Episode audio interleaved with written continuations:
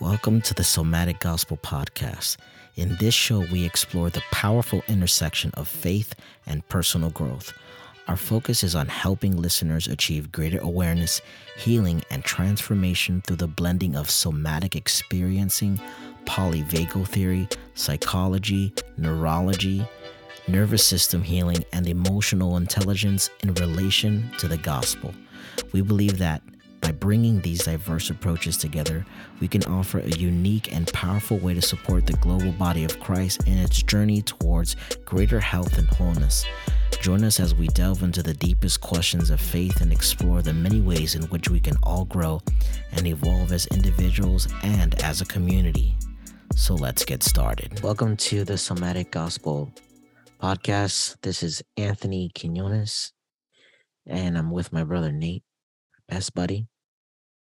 Today we're we're free flowing in exploration into this work that has to do with actualization of our identity in Christ,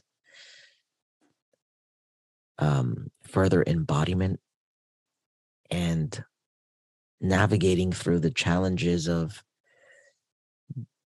both being someone or people who are further furthering their embodiment and also being a space and by God's grace guides for others in their own journey and exploration of embodiment. So, um into our conversation. yeah. Uh before we um so just so you know, um there's two things that that I want to address before I get into the main meat of what I was going to say. The first thing is Nate and I do this this all started from a a prayer agreement essentially. Mm-hmm. Um we got together in the mornings to pray every day at eight o'clock and just hold space for one another and we noticed that um, these conversations were deeply enriching our lives and furthering our practice and our expansion in embodying our identity and embodying embodying the wholeness and the rest of the gospel. And so Yeah. it was clear that the Lord was utilizing these conversations and that it was to be offered as an open conversation for others to join into. Um, before we begin our meetings here on these podcasts, we we do one of our uh, practices of grounding ourselves in the present moment through the senses and prayer, and then we begin our conversations because we want to be the space and the container. And so, you guys can reach out to us and let us know if you want to be involved in those spaces or do you want to just hear the podcast? But it'd be great to get grounded before you listen to anything that way you're not coming with unconscious filters and judgments about what we're talking about but you're a space and a container and a, a listening platform of possibility. So there's that. And the second thing is over the last two days, I think I've, as we dive into getting this podcast up and running, uh, working on a website, working on social media content and everything for what we're creating, um, there's been a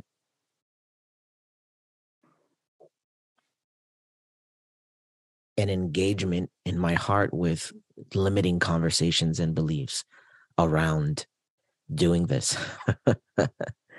right um Yeah. there's been some sadness of not doing it earlier um Mm. there's been some anger of i should be at another place instead of where i am um i should be further along and i think that was the the flavor of yesterday's you know limitations that came up for Yeah. me right as we're beginning this journey um yes the thief uh, the thief of joy is comparison and unfortunately we do live in a social media driven culture that um, screams constantly how you should be somewhere else living another life by only putting forward highlight reels of the beautiful things of life right and not the the nitty gritty um not ugliness of growth and formation but just the honestness of it the vulnerability of it right?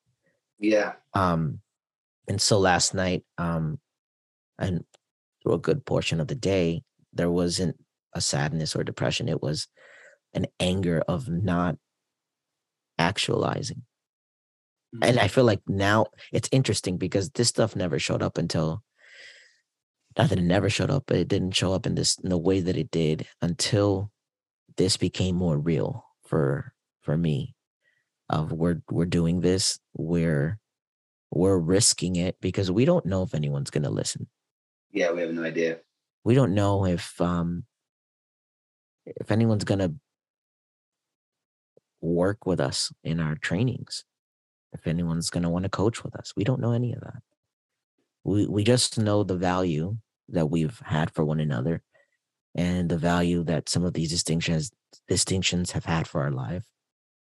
And we're we're going into it completely with trust. And so I I got to witness, you know, the the aspect of me that didn't take self actualization. I don't mean that in a weird new age way. I just mean that in the way where a mm-hmm. person actualizes their intentions into actual concrete reality, right? Manifestation, not in the new age way, but yeah, something that manifests, right? A seed gets planted in the ground, you water it, you nurture it, give it sunlight, and it becomes a tree mm-hmm. right? Like that's it actualizes via the new the the nerd the nurturing environment that it's in, and I realize how much these conversations are nurturing conversations. But again, the sapling has to break through the surface of the of the dirt to get the yeah. sunlight. And I think some of it is mostly growing pains um, and recognizing where I didn't utilize the power of choice. That was one of our conversations uh, Sunday Sunday night, I think it was. Yeah. And then moving into Monday was the power of I decide. And then I and then I as I meditated on it, I I I realized how little um I utilized that power. Not that I never use it, how little I use utilized it in a deliberate way at the capacity in which I wanted to to utilize conscious, deliberate, powerful decision making that moves things forward where I'm able to actually execute and actualize. Um so the Monday was a sadness around it. And then I got to bump it up to anger yesterday, which was wonderful because one of the distinctions is that when we look at things like anger and frustration, uh, we look at them as pathway emotions that open up the opportunity for their mature form. So anger is not bad; it's actually welcomed. We're like, "Ooh, anger! What do I get to realize now that I'm experiencing anger? this is good. I'm angry." oh and so like this is the distinction with you know the work that we're doing is that uh, we're not batting and wronging any emotion or narrative. We're holding space for it to tell us why it even why it's even there in the first place. And so there you know anger reveals that there's a narrative that we have been subjected to and at the effect of external things that limited or hindered us from actualizing right mm. And it's really always only present to reveal that when we mature from utilizing a new perspective, we actually do have access to willpower.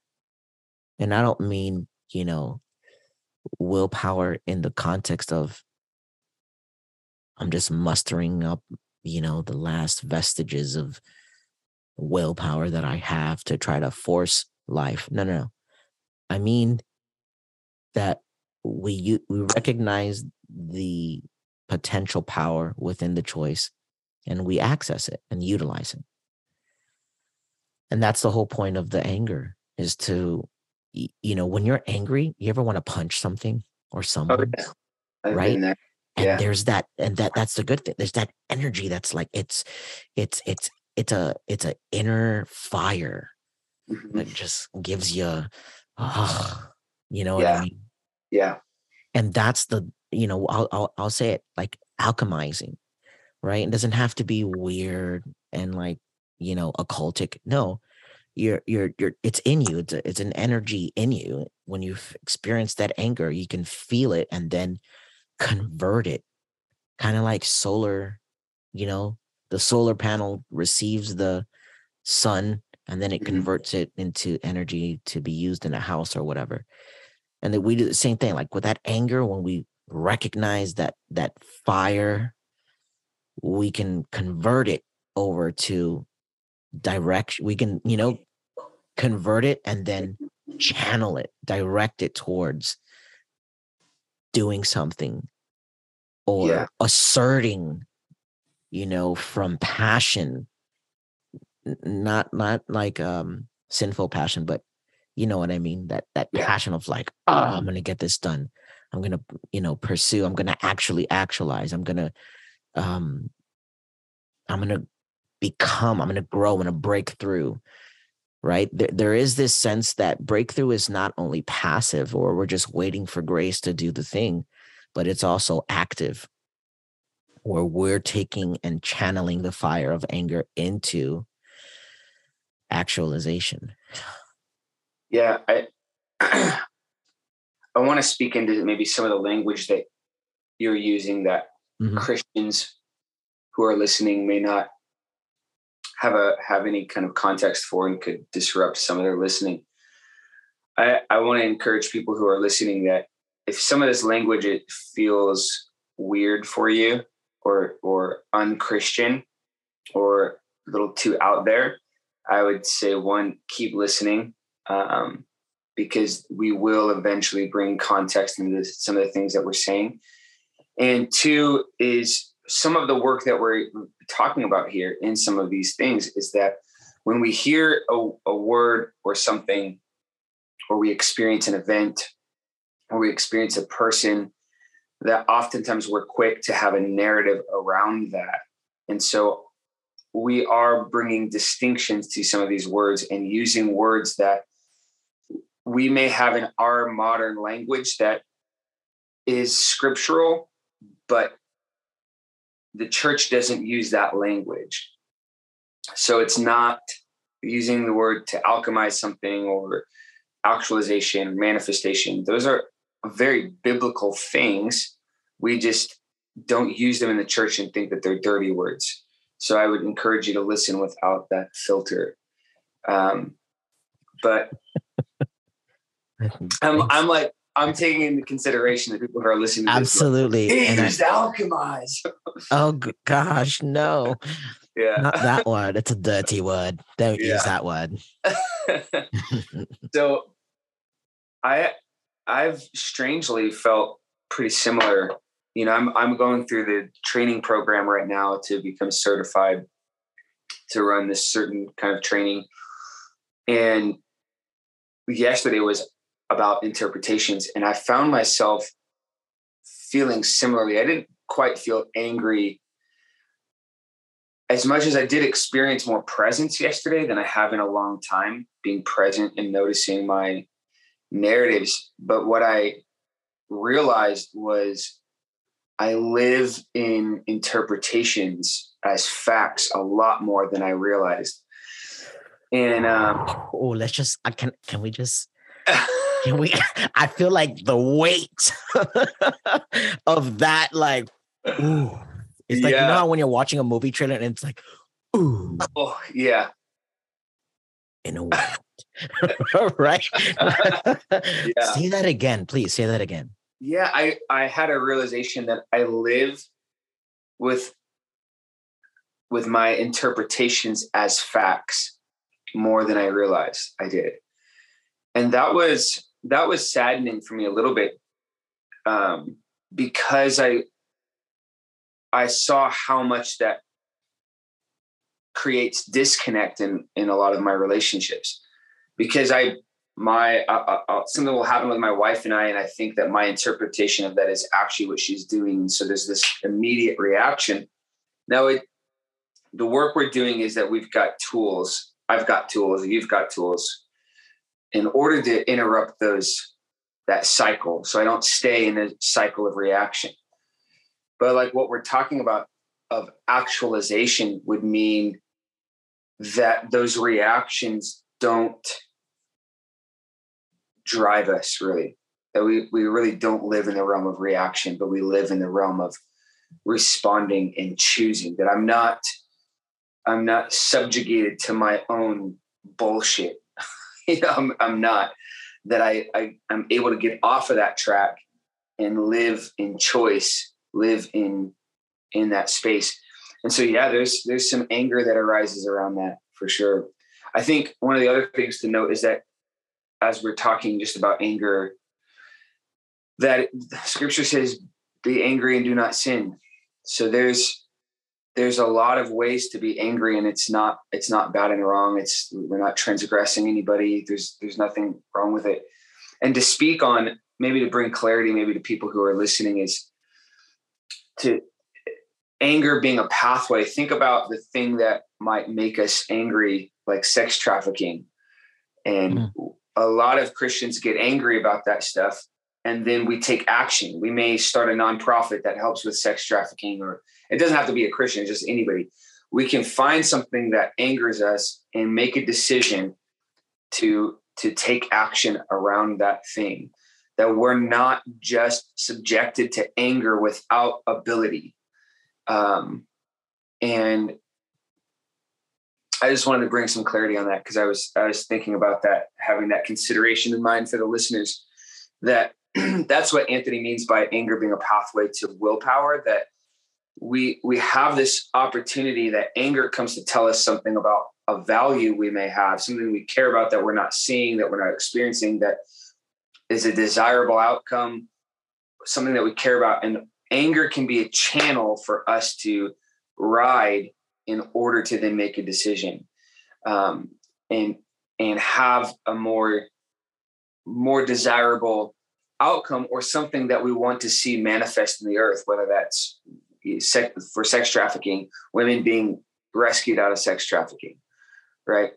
So that's just a, a little more extreme example but that's the the idea behind it is that anger can become that. And so i think for you and i having anger around actualization is a great channel for us to become actualized for us to grow. And i i've experienced that often this year. The anger of feeling like Mm. feeling and recognizing i'm not i'm not necessarily the context for certain content to come up in my life yet. And that's okay. I think i'm learning to be okay with it but it is frustrating when i i see the possibility of me being that context. And that it's growth pains really. It's the i want to be somewhere that i'm not. And we've talked on this often of even that mindset of like i want to be somewhere but i'm not there yet but i want to be and and what that even does in our journey of rather than being present with where i'm at now and showing compassion and presence to myself in that journey how relieving that can be uh Absolutely. how soothing that can be to the soul to, hey, it's it's okay, bud. like it's okay. We're on a journey mm. together. And um, when I say together, I mean it's it's coaching the the fragmented parts that still need healing. Really, this work is about being our own coach in a lot of ways. And, yeah. And holding ourselves high to not give in to our own bullshit. Yeah. For yeah. our Christian listeners, please don't um, write us off because Nate used the word bullshit. Yeah. All righty. Um, uh, please listen into the value of what's actually being said. Yeah. I'm taking notes here because um, I got some really cool content ideas later on for uh, totally total different side note. But um, so anger, there's so many things about what it can do and why it's there. Um, I've got I've got a question for you, unless you're on a certain thought there. I am, but okay. go ask and ask the question, and I yeah. My my question would be, I'm thinking about the me listening to this maybe eight years ago, who is really struggling with anger.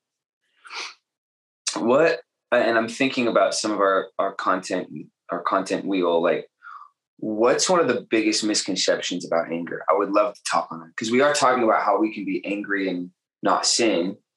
So maybe can you touch in this conversation like what is anger and and what is the maybe one of the biggest misconceptions around anger?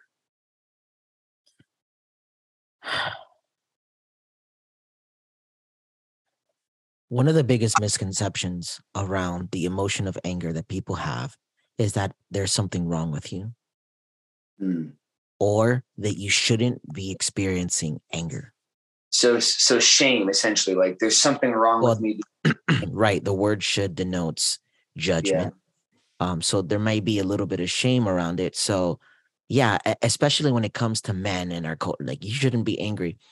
Um, and and instead of offering a space to again utilize the potential power of anger, we shame the anger and say, uh, shouldn't be there.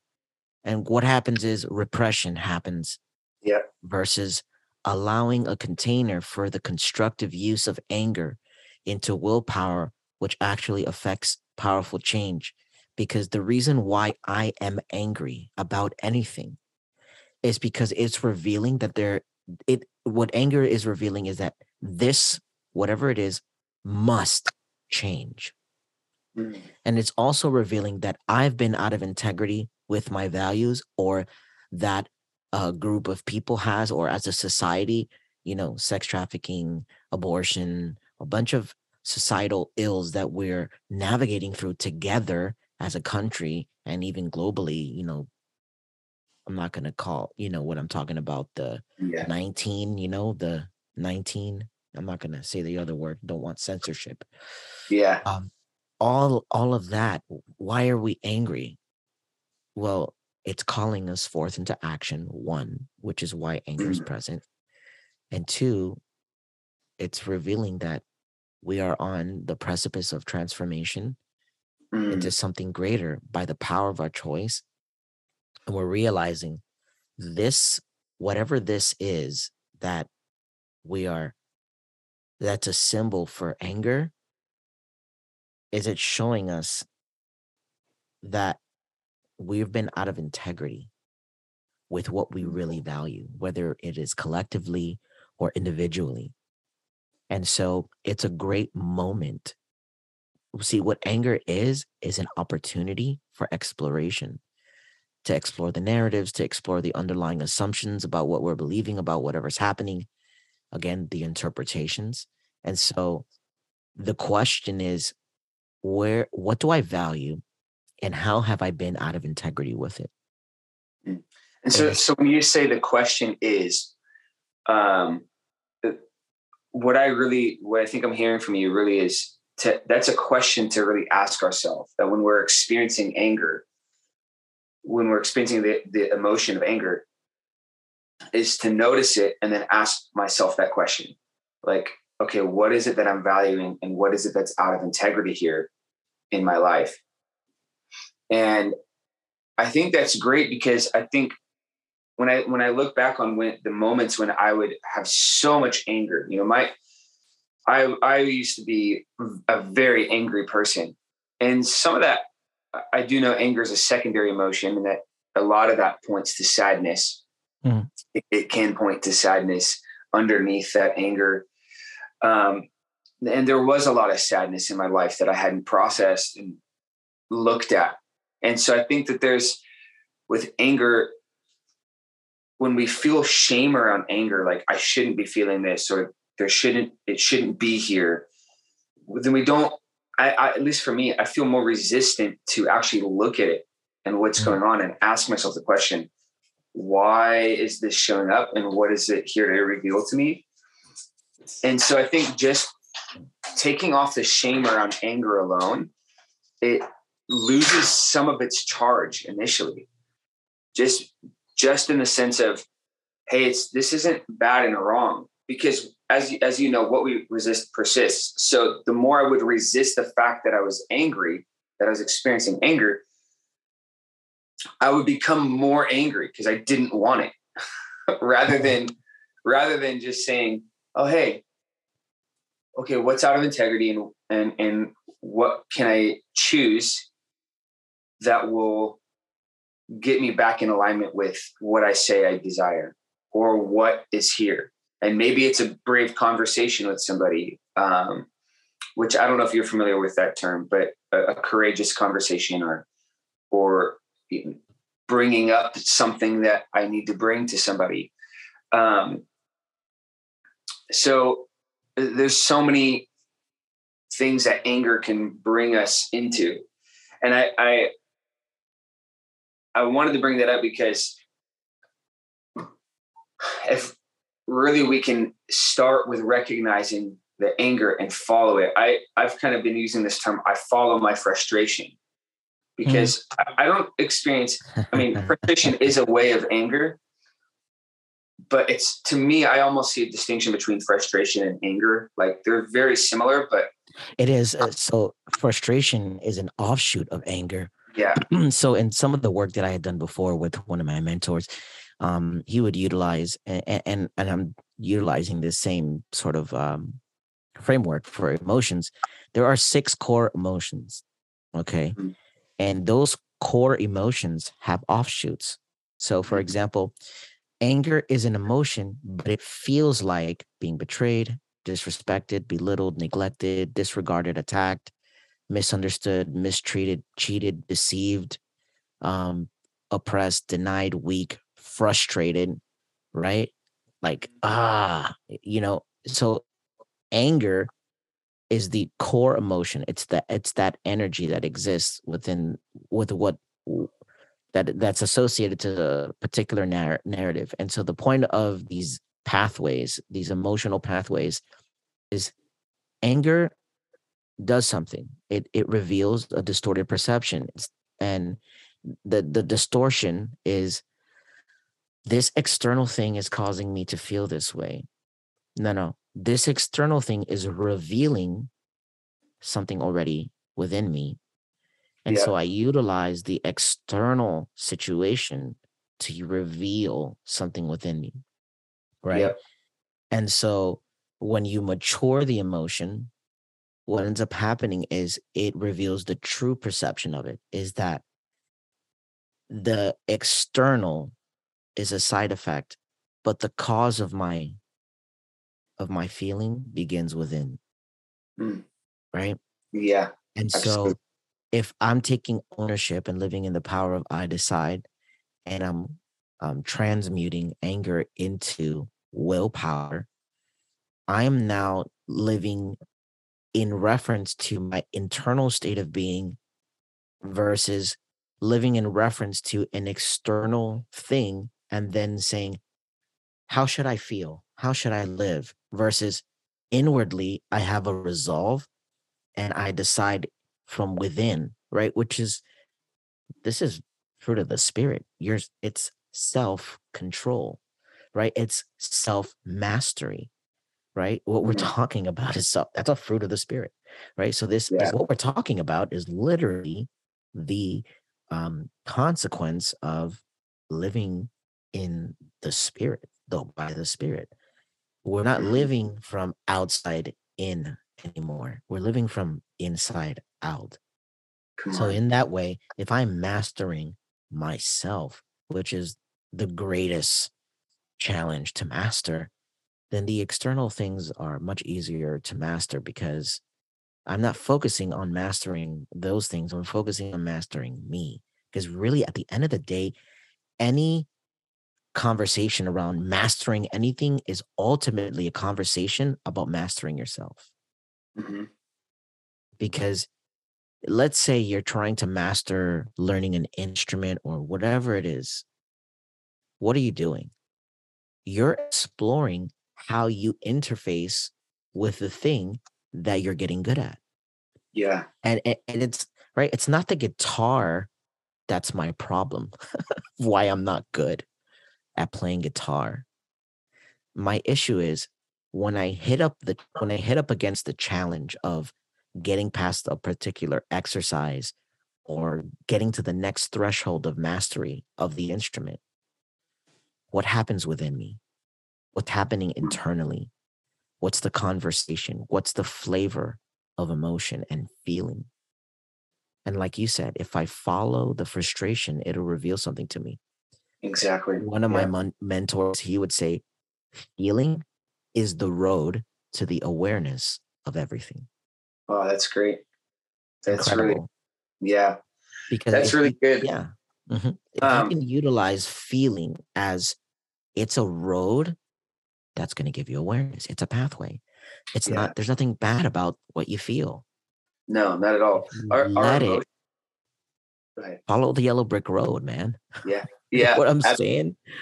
They're sacred signals for sure. Exactly. They're Oh, that's they're so good. beautiful they're beautiful gifts from god you know and essentially you know when we talk about emotions really that word emotion comes from energy in motion and so to to shame anger or shame frustration uh, to shame ourselves for experiencing this energy. Essentially we're shaming our own self saying like oh i'm not Mhm. good for having this energy. That's essentially what we're saying. It's like Mm, that's one as a believer as a follower of jesus that is nowhere in scripture. So you can't find that anywhere that it's bad to have these certain energies. It's Mhm. what we do with those energies. Do we like what anthony's saying do we allow that energy to actually run our entire life out of control? Or are we self-mastered? Are we operating in self-control? And so uh, following these sacred signals and exploring them as far as hey what's happening with me?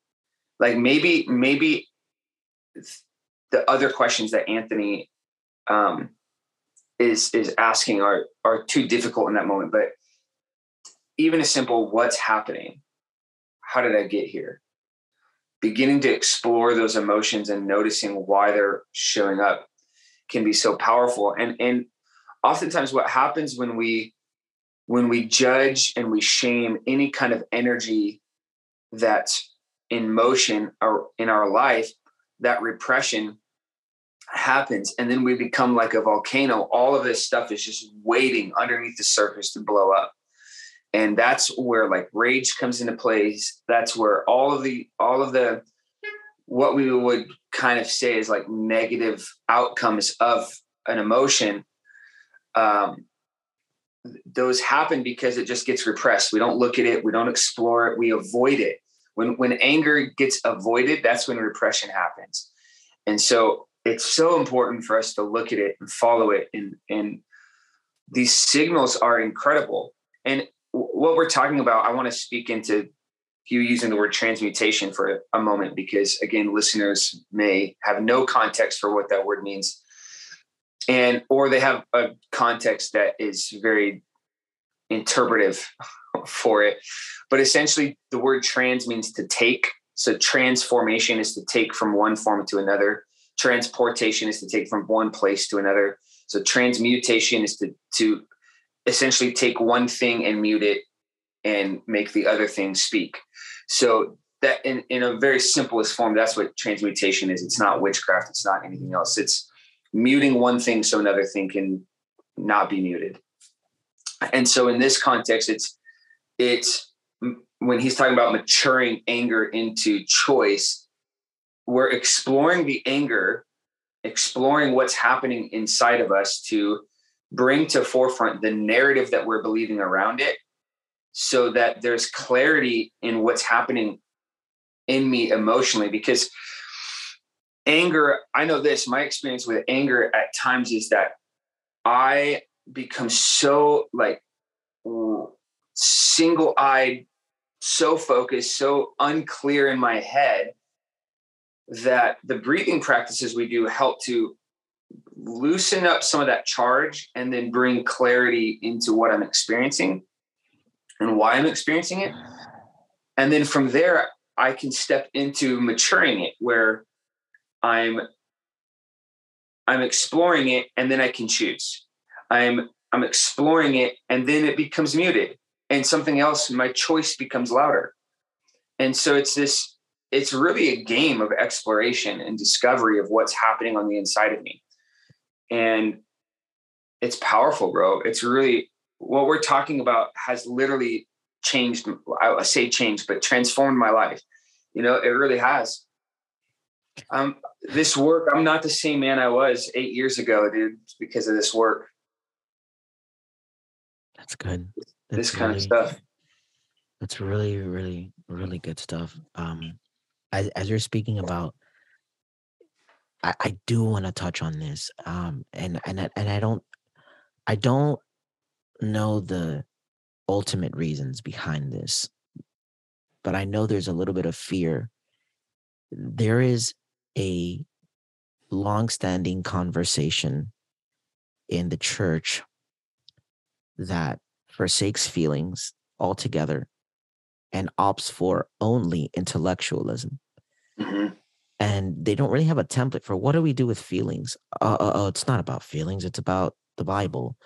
Or yeah this i've heard this mantra marriage is not about happiness it's about holiness and and you're you get married to get sanctified and it's just like as if, as if joy is not holy right like a third joy, of what kingdom is made of right it's as if joy is not holy or as if god didn't literally give us neurotransmitters for dopamine um serotonin oxytocin endorphins right? Like we don't we don't know like he didn't create those no yes he created those things right? Um and, and and i get what they're trying to say is that it's more about the holiness than the happiness but i'd say how about instead of doing it either or can we do a both and and here's why I, i'm touching on this i'm using it as an example because there is a forsaking of feelings that is a it's very much in the ethos the culture of especially Western evangelicalism, there's this like ethos to it's not about your feelings, you know, like put your feelings aside and like just like read your Bible and stuff and pray. It's like, you know, the thing about that idea, God made feelings and feelings happen in the body. Mm-hmm. So as you were talking, I came up with this quick little sentence forsaking your feelings is Gnostic because it disembodies you and it yeah. thrusts you into the abstraction of thought based wow. escapism. Wow, that's really good, man.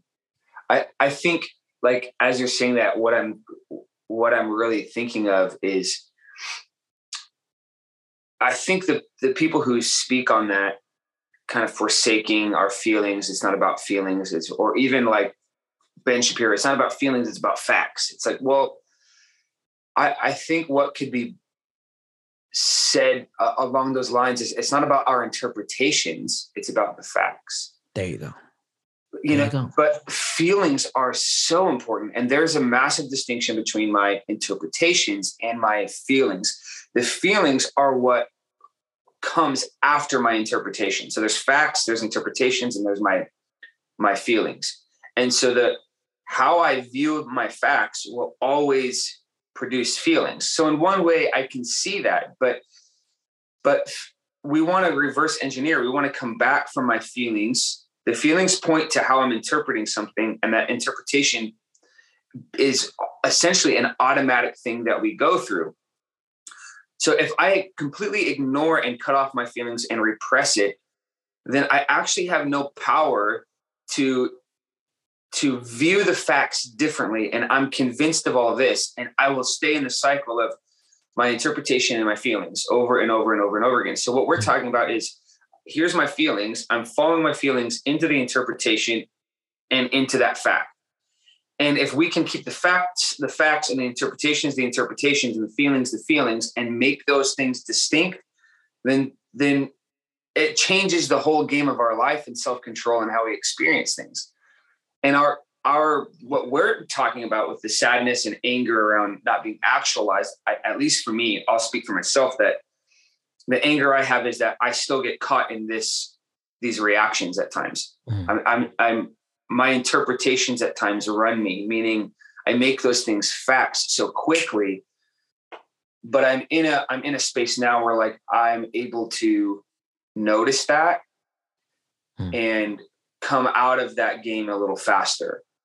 Yeah. But the actualization would be that I'm not living in those interpretations, that I'm living presently to the facts. so did, did they cover this in the in in your this quote um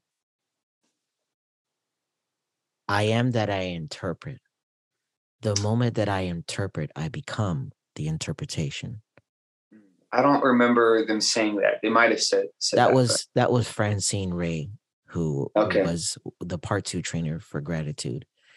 Um, Francine, uh, incredible trainer, but I digress to the point that you know, well, you know what I noticed. What's really at the helm of like when when you when you watch to just switch gears, but I want to use this one as a this is a cultural expression of exactly what we're talking about and i feel like it can also create room for political um maybe we don't agree on everything but we hold space for one another yeah is you know a lot of the gripe of the left woke liberal whatever you want to call the that side of the aisle is it feels like they're not being heard mm-hmm. and that their feelings are being invalidated. And a lot of their feelings, truthfully, come from their erroneous interpretations. And, and it's not their fault. And, and and you don't have to be bad and wrong for having those interpretations. But if we can if we can have the conversation of saying, okay, I see that you feel that way about a woman's right to choose. Okay. So are you interpreting when we say that a woman doesn't have a right to to end the innocent life of a child that we're taking away that right like like again a lot of what comes from that side is anger around it mm-hmm. so again what's the underlying narrative women are victims to the patriarchy yeah. women are victims to this conglomerate you know, um, monolith of male governmental overreach. Um, Uh, but then on our side, when they're like, hey, a woman should, you know, like on our side, like we're angry too, because we're saying you can't kill a child. You're like, that's wrong, right? but mm-hmm. that is a fact. That's not just an interpretation. Yeah, we've taken that fact and we're that's our subjective interpretation, but it's also a objective fact in the universe. And the problem is, is they look at the fact and they interpret it a particular way. And they're mm. so committed to their interpretations that that then generates that emotion of yeah. anger right? So then we're going back again. If I'm out of integrity with my values, what's their value essentially that they're that they're opting for? The value of I need you I'm free and you cannot infringe upon my right of freedom. To do whatever I want.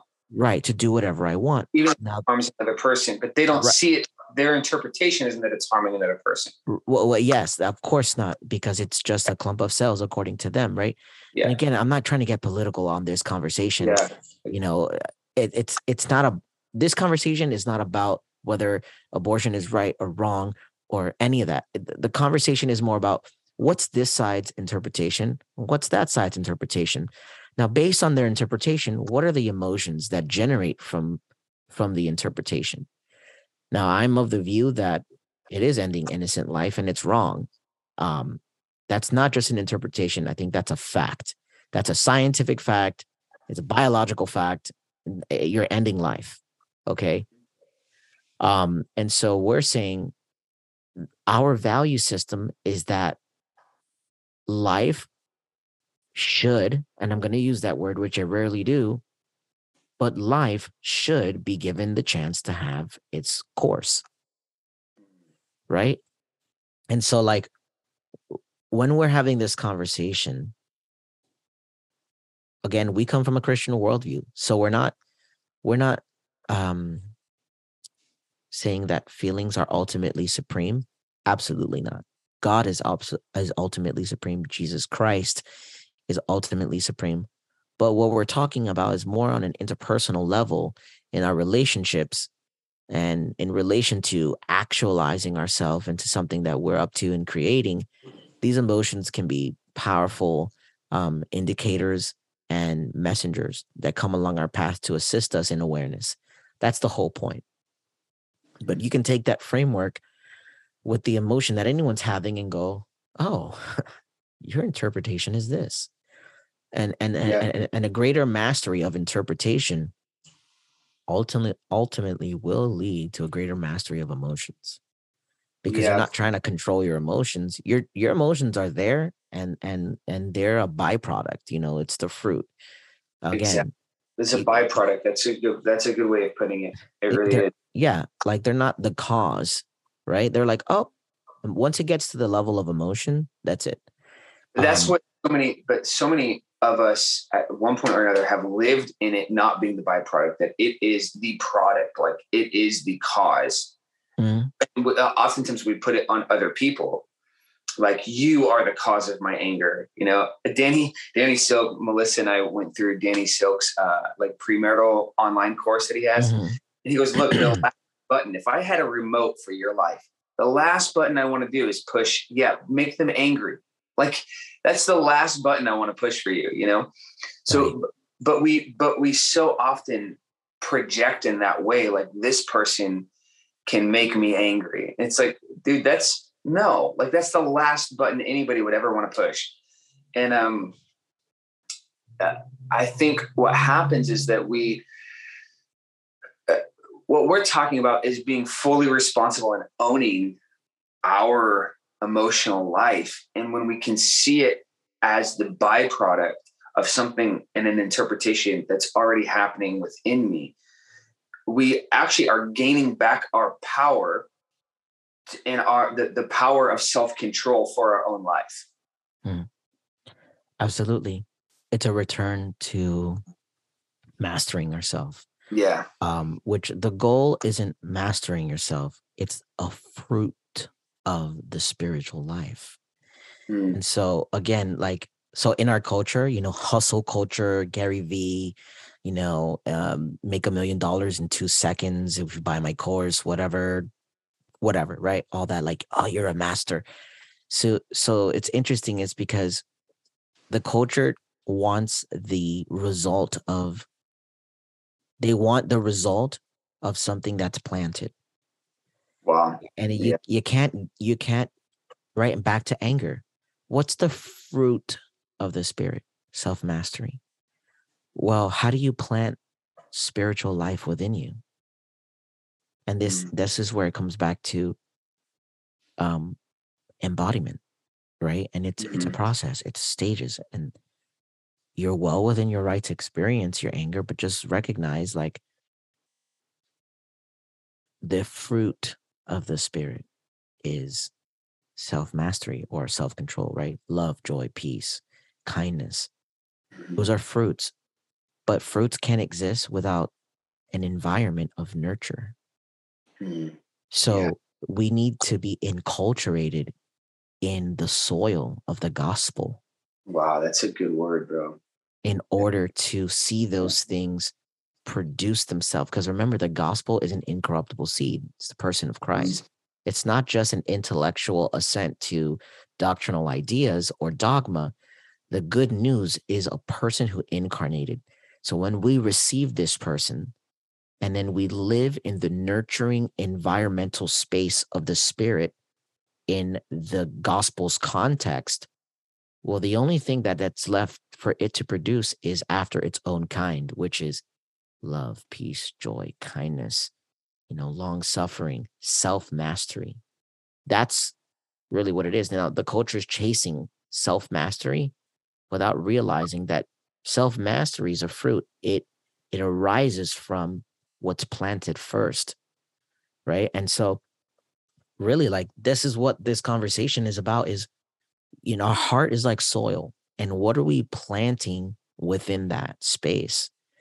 Is it the good news that then manifests in the fruit of the spirit or is it not so good news that manifests in the work of the flesh? Which, which if you read that passage in galatians 5 19 to like 22 or whatever the work of the flesh. Mhm.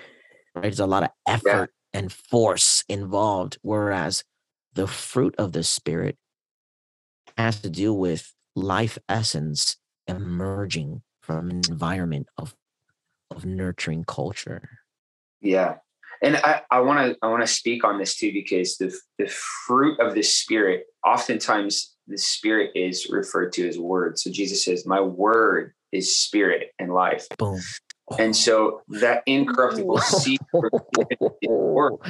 So everything we're talking about deals with words. Emotions deal with subconscious, unspoken words. Oh, right? so Like, good. That's what our interpretations are. And so receiving the word, what the, the self-mastery and the work we're talking about is uncovering the unspoken words that we're listening to, essentially. And and tilling that soil of our heart in order to give it the, the, the words of life that come through Jesus and through the gospel. And we're we're removing strongholds. You know, strongholds were I think we might have talked about it yesterday, where strongholds are these places where the enemy would retreat into. And the the patterns of our life, the interpretation that that becomes solidified, it becomes uh, an interpretation we live out of as a fact. And that becomes a stronghold. And so following our emotion back into what's this interpretation that I'm believing? Well, if we can see that and begin to to decide, oh, that's not true because here's what Jesus says about me. Mhm. Here's what Jesus says about this fact. Here's what Jesus says about this event. That those begin to shift our, our subconscious beliefs. And then the scriptures and the word, the, the word that I'm a beloved son in whom he's well pleased becomes an anchor for me that interrupts my whole subconscious thought process and and can bring me into the fruit of the spirit. So that's essentially the, the work that we're talking about. It all has to do with word, whereas flesh has to do with work. It's different. You know, the, the living by the flesh is living by my own, uh, not willpower, because I don't want to use that in this context, but it's it focuses on what we do and not on who we are, not on receiving the word and receiving the compassion of Christ. Yep. And You know- receiving, yeah, receiving identity, receiving way of Yeah. being. yeah receiving the spoken words and and those subconscious interpretations that we declare as facts when when we hold on to those things it stops us we stop ourselves essentially from from receiving uh, the word and over and over and over again and and i want to say too like you said something that was really powerful about um, being committed to our interpretations and I think even in the realm of receiving the gospel is that we we become committed to the interpretation of our tribe that we run with. hmm. a lot of times that that can happen is our flavor of faith uh, uh and our community of faith that we it, it, almost a group think comes and so we are committed to some interpretation around something in the scriptures and that mm. can inform our feelings and one of the first things that we learn in interpreting the bible is let the bible speak like let the let the word interpret itself and so often mm-hmm. different camps they won't read the entire thing in its context. And with overarching context of the the the father the early church fathers or or anything else and read the entirety of its context and then come up with an interpretation around one part or they listen to calvin or luther or the pope or whoever else to interpret something for them. And then become committed to that interpretation rather than what's the scripture saying. Like what's the fact? And there's so much to to look at when it comes to reading scripture and walking with jesus that if i'm bringing my interpret my own personal interpretations about my life and then i'm bringing my interpretations about scripture and i combine that i could be living inside of thousands of lies in one moment and like not even be aware of it Absolutely. yeah. Yeah. Oh my goodness. yeah. And it's that's it. That's a dangerous place to be, I'll say. And and not dangerous. There's no shame around that. It's just dangerous because of the implications of how that plays out in our life and how we interact with people and what that does for our community to live out of that space rather than living out of the freedom of facts, so to say. I'm gonna I'm gonna go on a stretch here and say that if we approach the Bible and we um, hold to a collection of ideas and interpretations from the Bible that thrust our nervous system into flight, fight, freeze, or fawn, we're probably not interpreting the Bible the right way. Yeah because when you look at the way the human body is is built and yes you know there's corruption there's death but it's it's again it's viral. It's not that the body is bad and wrong. It's not. It's fearfully and wonderfully made. It's beautiful. And all of its functions are beautiful. Now if i am reading the scripture and like Jesus said, I'm going to give you my peace. Paul says the kingdom of mm-hmm. heaven, the kingdom of God is righteousness, peace, and joy. These three remain faith, hope, and love. The greatest of these is love. You know, if my exploration with the Bible and theology or Christian spirituality isn't generating as a fruit effortlessly based on the environment that I'm in faith, hope, love, righteousness, joy. You know, the nervous system state where my ventral vagus nerve is activated and I'm socially engaged and I'm laughing and I'm resting and I'm digesting and I'm being nurtured, then that's certainly a, an opportunity to take a look at the environment in and say, you know, maybe we are misinterpreting it because the Bible says in Proverbs that laughter is medicine, right? Well, science is catching up to that. Like laughter literally boosts your immune system for like 24 hours. Wow. Which so it's good to laugh, right? Yeah. Um, but then you know what anger does? And not that anger is bad, but it, it's an indicator, right? Mm-hmm. Anger actually it drops your immune system for hours at a time, even if it's just a few minutes of, of anger. It literally lowers your immunity, right? And it's not to say that, oh, well, then we should never be angry. No, no, no.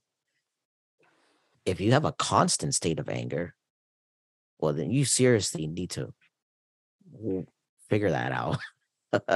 Which but, we've um, got tools to help with.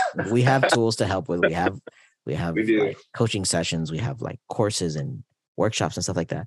Um, but if it's just a moment and and, and then you utilize the power of that moment to transmute, to change, to transform, whatever, so that you can embody um the way of being, which is in Christ, the fruit of the spirit, then it, you're cool with it, right? Just like if sadness is sustained over an extended, prolonged period of time, we'll call that depression, right? So there's something that needs to be healed, obviously, because that's that does also lower your your immunity, and it it it, it it's um it's a freeze response in the nervous Yeah. system Yeah. right? And so we're not called to that kind of life.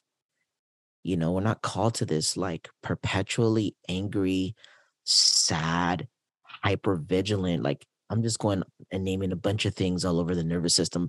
We're not called to that life. But so often in Western evangelicalism, it is hyper vigilant and angry. Some some expressions of it. Or you know what I mean? Or or even like this like desperation of longing where where people are thrusted into this like spiritual depression because they haven't arrived yet Yeah. at some supposed whatever Because this is where- revival hasn't broke out in their church yet. yeah, Yeah. And, and and this is where like the gospel really heals all that and changes it because it is righteousness peace and joy in the holy spirit the fruit of the spirit like that's what really manifests from that Yeah. yeah Yeah. True. I think I want to touch on something that kind of goes along with that is uh, I think it's important to, to note that we all have interpretations.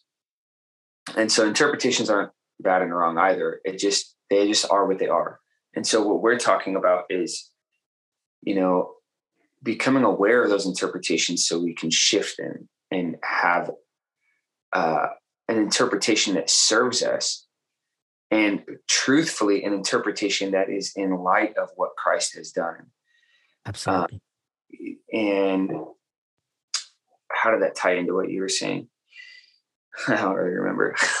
I lost my train of thought on that one, but um, yeah, I, I just wanted to make that. I wanted to make that note that we all have the interpretations. So it's not if you're listening to this, it's not bad and wrong to have those either. It's it's just they are what they are. We have those interpretations, but we want we we are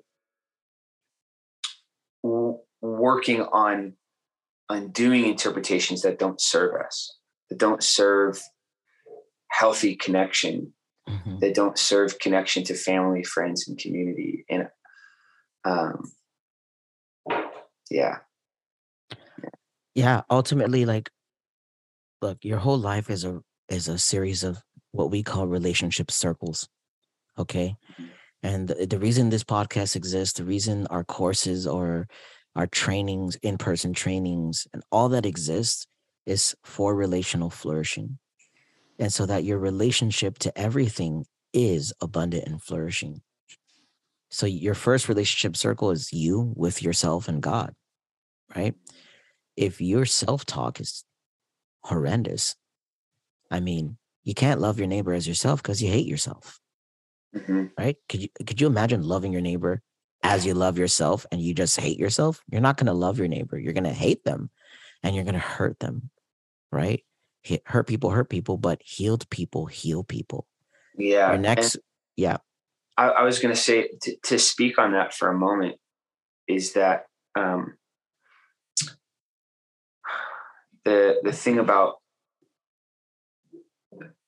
a lot like what we're talking about in terms of if we ignore our emotions and ignore the depression or ignore those things and ignore this self-talk that is harmful but then still say we love people we go to church and we, we're like oh i love you. I'm so glad to see you. And we put on a pretentious fake lie.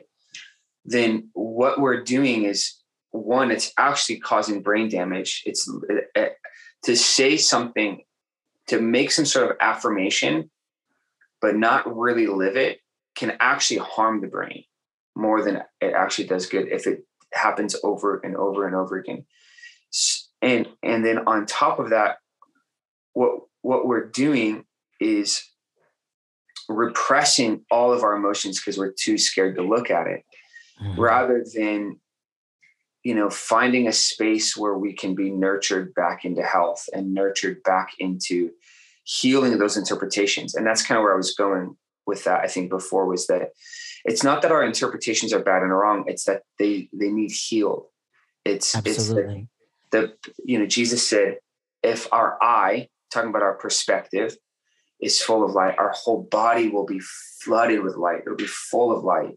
Mm-hmm. and that's essentially the embodiment work when we talk about embodying or being like a manifest son of god. That's what we're talking about. We're talking about healing our lens our filter of how we see life so that the light of Christ can fill our entire being um, with mm. his peace, with his joy, with his righteousness. Yeah. And so um, that self talk is so important, that relationship circle. Otherwise, yeah. we just project it all out. Well, that's that. That's my point. Is your most important relationship circle is the one to yourself and God. Yeah, exactly. And the reason I say yourself and God, not just you and God, is because you exist with you and you're in a relationship with yourself, whether you realize it or not. Mm-hmm. You're you're always with you. Wherever you go, there you are. Yeah. So you that's you know, there's this um rejection of like self-love is evil. Hold on, guys. Relax. Calm down. Narcissism is evil. Self-love is biblical. I have to love my neighbor as myself. And if I'm one spirit with God, according to 1 Corinthians 6 17, I'm not going to muddy up some weird theological idea right now. but I'm, yeah. all I'm going to say is, hmm, that's an interesting thought. I'm one spirit with God and I have a relationship with myself that's one with God. Well, and, and I have if- a relationship with God. Hmm, that's interesting. Right? Yeah. Like to to to to move into the other circles, like the the main circle is yourself and God. Your next mm-hmm. circle is the closest person to you. If you're married, it's going to be your spouse. Yep. Right. That's your next relationship circle, and the outflow, the the results or the consequences of that relationship is going to be an outflow of the relationship that you have with yourself and God. Yeah. And then if you have kids, they're next. If you have other family members, they're next. If you have friends, they're next in the in the in the rings of the relationship circle, it ripples out. So just think of it like, yeah, this is perfect. It's like an epicenter, right? So, like the epicenter of your life is your relationship with yourself and God. And then that will ripple out into all of the other expressions of your other relationships circles. You know, at the furthest point of your relationship circle, um, it's going to be your widest one and but not your deepest one and it's probably your acquaintances or people who um know your social persona, whether that be on social media or networking events or in community, but they don't know you intimately.